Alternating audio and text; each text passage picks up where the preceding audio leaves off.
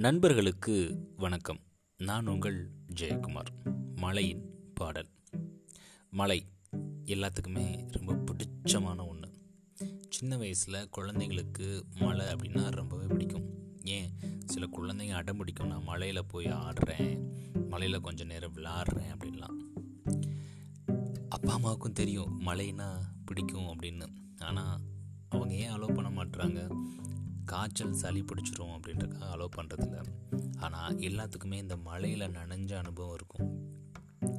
நான்லாம் வீட்டில் யாரும் இல்லை அப்படின்னா டேரெக்டாக மொட்டை மாடிக்கு போய் மலையில் நின்றுவேன் அதில் ஒரு ஆனந்தம்.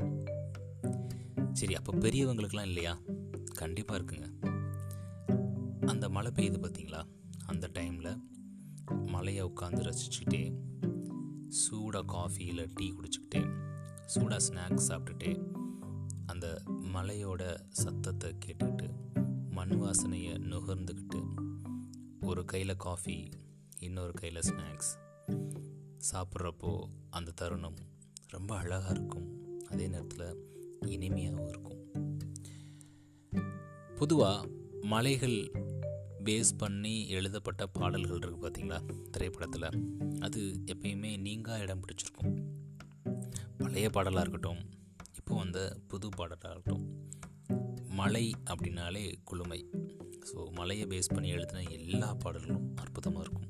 அதை மழை டைமில் எப்போ கேட்டாலும் ஏன் வெயில் அடிக்கிற நேரத்தில் அந்த மலை பாடலை கேட்டால் கூட மனசுக்குள்ளே ஒரு குளிர்ச்சி இருக்க தான் செய்யும்.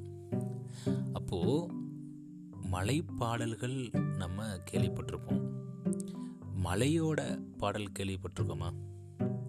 ஆமாங்க. இந்த தலைப்பு எனக்கு கொடுத்ததும் நான் ரீசெண்டாக ஒரு கவிதை படித்தேன் அது எனக்கு ஞாபகத்துக்கு வருது. முத்துக்கள் விழும் சத்தம் கேட்டு விழித்தெழுந்தேன். சிதறியது முத்துக்கள் அல்ல மலை துளிகள் அப்படின்னு. அந்த மலை துளி விழுகிற சத்தம் இவருக்கு முத்துக்கள் சிந்தி செதற மாதிரி கேட்குதான் அப்படி சிந்தினது என்னன்னு போய் பார்த்தா அது மலைத்துளி அப்படின்றார். ஆமாங்க. அந்த முதல் மலைத்துளி மண்ணை வந்து சேர்றப்போ அதோட சத்தம் ரொம்ப அழகாக இருக்கும். அதோட பின்னாடி அதோட சிஸ்டர்ஸ் பிரதர்ஸ் துளிகள் இருக்கு பார்த்தீங்களா? அது தொடர்ச்சியாக வர்றப்போ அந்த சப்தம் இன்னும் கொஞ்சம் வேற மாதிரி இருக்கும். இப்படி இந்த மலையுடைய பாடலை உட்காந்து அமைதியாக கவனிச்சுட்டே இருந்தோம் அப்படின்னா நல்ல ஒரு ஸ்ட்ரெஸ் ரிலீஃபாக இருக்கும். மனதில் எவ்வளோ தான் கஷ்டங்கள் இருந்தாலும் அந்த ஸ்ட்ரெஸ் எல்லாமே பர்ஸ்ட் ஆயிரும். அப்போது மழை அப்படின்றது ஒரு நல்ல மன அழுத்தத்தை போக்கக்கூடிய ஒரு டாக்டர் அப்படின்னு சொல்லலாம். அந்த டாக்டருக்கு கை கொடுக்கறது அந்த மலையோட சப்தம்னு சொல்லக்கூடிய மலையோட பாடல்.